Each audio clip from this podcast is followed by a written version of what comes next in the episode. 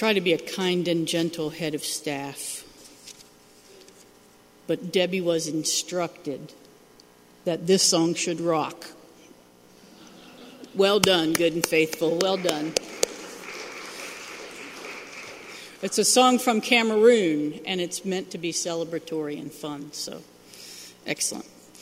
Today we turn to the familiar words from the Epiphany text. Epiphany technically is tomorrow, but we're celebrating today. It is my favorite season. I love to have old Christmas trees and put them in a pile and burn them so people can see the light of Christ out into the world. And if you've ever done that, especially if kids are around, you'll never forget the wonder in a four year old's eyes seeing that Christmas tree go. So we, we move today to the Epiphany text, Isaiah 60, starting at the first verse. Arise, shine, for your light has come, and the glory of the Lord has risen upon you. For the darkness shall cover the earth, and thick darkness the peoples. But the Lord will arise upon you, and his glory will appear over you. Nations shall come to your light, and kings to the brightness of your dawn. Lift up your eyes and look around. They all gather together. They come to you, your sons shall come from far away, your daughters shall be carried on their nurses' arms. Then you shall see and be radiant. Your heart shall thrill and rejoice because the abundance of the sea shall be brought to you. The wealth of the nations shall come to you. A multitude of camels shall cover you, the young camels of Midian and Ephah. All those from Sheba shall come. They shall bring gold and frankincense and shall proclaim the praise of the Lord. And then turning to the story of those three wise men, oh, wait, of those wise men, as told to us in the second chapter of Matthew.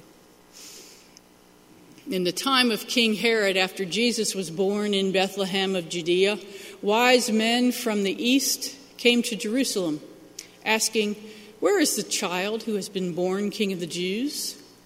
For we observed his star at its rising and have come to pay homage to him. When King Herod, heard this, he was frightened, and all Jerusalem with him. And calling together all the chief priests and scribes of the people, he inquired of them where the Messiah was to be born. They told him, In Bethlehem of Judea, for so it has been written by the prophet. And you, Bethlehem, in the land of Judah, are by no means least among the rulers of Judah. For from you shall come a ruler who is to shepherd my people Israel. Then Herod secretly called for the wise men and learned from them the exact time when the star had appeared. And then he sent them to Bethlehem, saying, Go, search diligently for the child, and when you have found him, bring me word so that I may go and pay homage to him. And when they had learned, when they had heard the king, they sent, set out. And there ahead of them went the star that they had seen at its rising, until it stopped over the place where the child was. When they saw the star had stopped, they were overwhelmed with joy. On entering the house, they saw the child with Mary, his mother, and they knelt down and paid him homage. Then, opening their treasure chests, they offered him gifts of gold, frankincense, and myrrh. And having been warned in a dream not to return to Herod, they left for their own country by another way. Friends, the word of the Lord. Thanks be to God.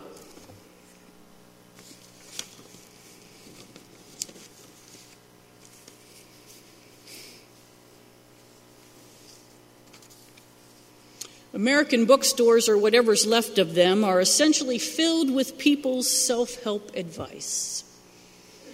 It is, in fact, a fact that one need not be an expert on anything at all to write such a tome. Just put your best witticisms on paper and voila, bestseller. I've realized that I too, expert at nothing at all in particular, have several of these witticisms myself. Several years ago, I went back to Nebraska to perform a wedding for one of the kids that was once in my youth group.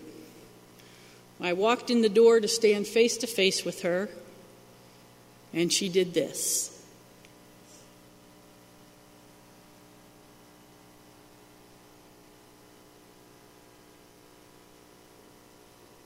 That was the mantra of our youth group stop, think, and make a good choice. And years later, what, what was that? Years later, this kid remembers that the minute she sees me. Youth groups, in my experience, are the stuff of life lesson witticisms. Stop, think, make a good choice.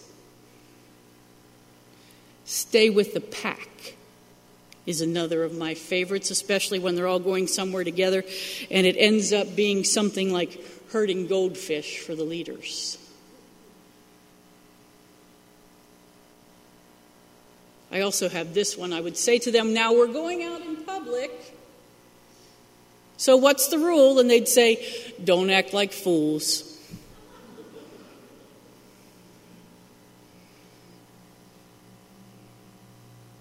Some of these quips are obviously teach more about life, obviously, than others. I also used to say this to them part of life is just showing up.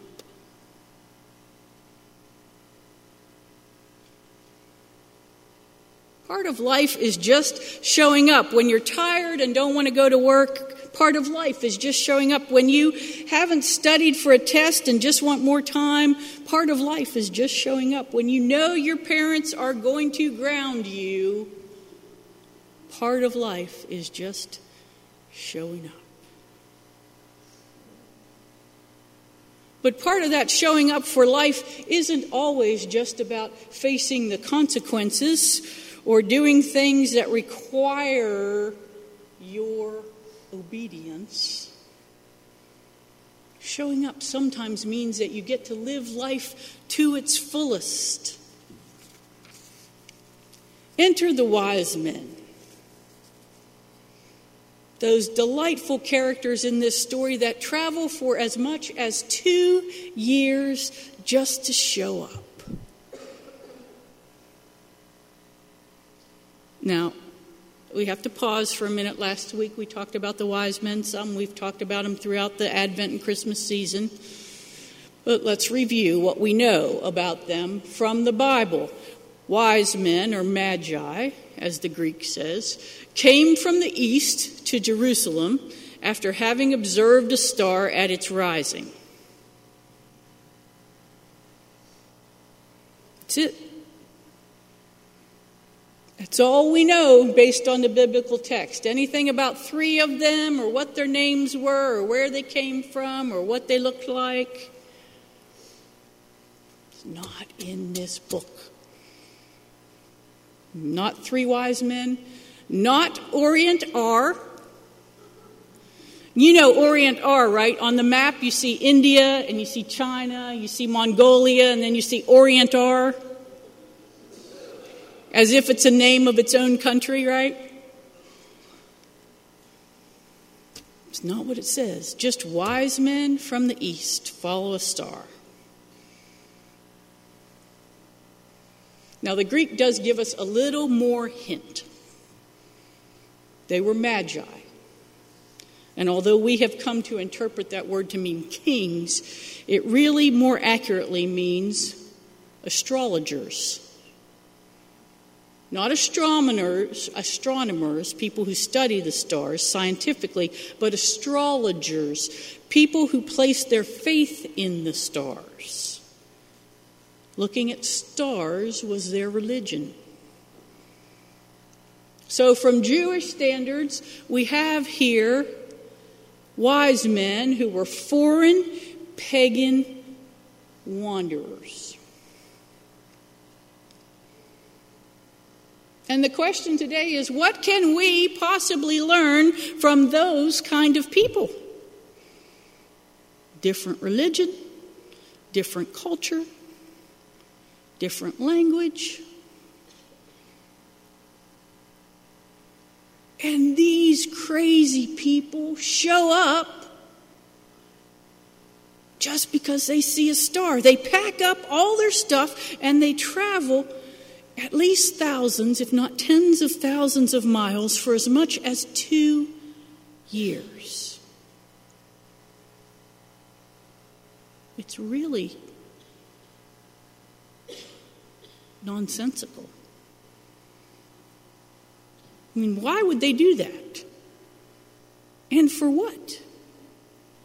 What were they looking for? And what did they think they were going to find?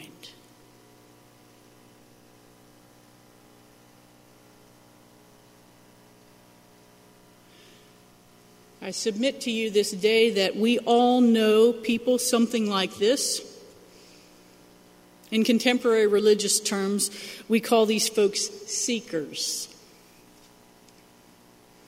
In the parlance of our daily lives, We call them our neighbors, our kids' teachers, our hairdressers, our nephews, our accountants, and so on, so on. But of the people I'm talking about, they may not know the church, but they know that we have a different language and a different culture than they do. And who knows where they find their religion, if at all? Maybe a horoscope, like an astrologer, or by being in nature, or by taking a walk or journey of some kind. Any of this sounding familiar?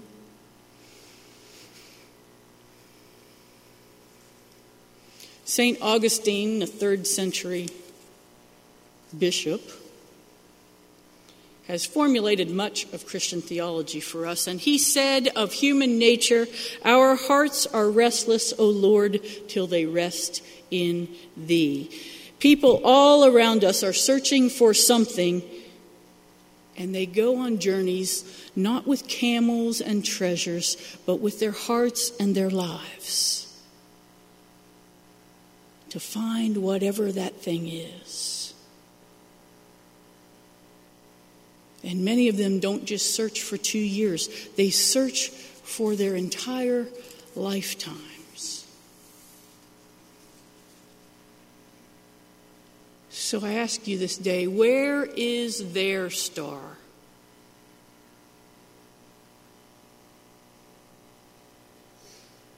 Where do these children of God find their guiding light? Where is that thing that points them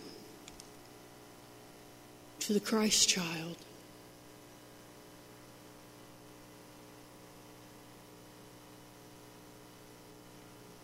If showing up means that we go through a journey, that the journey and the journey itself is meaningful to us. Don't we want these people to show up here?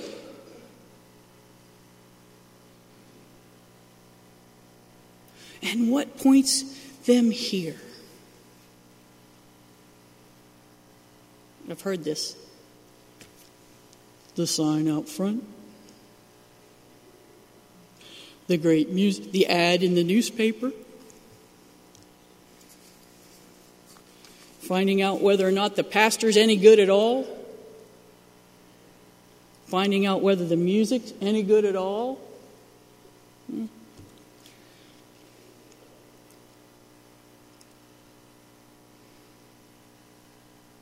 No children of God. The light of Christ is in us, and we are that shining star for those seeking the ways of Jesus.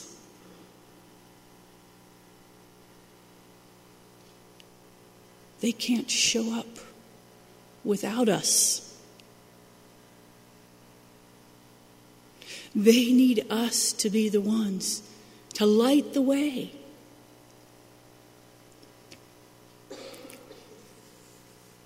I was so proud of this church in the last several weeks because there were friends of mine who showed up here, and to a person, they all said, Yep, yep, your people are good. They know what they're doing. They greeted me at the door. They showed me where to go. The ushers were pleasant. They even told me where the bathrooms were.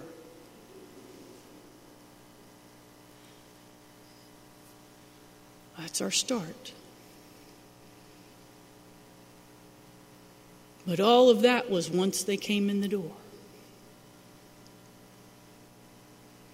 And so, dear ones, our challenge this year that you are going to hear from me from this place for days to come, weeks and months, and hopefully not years, because eventually, if you catch on, I don't have to preach the same sermon every week.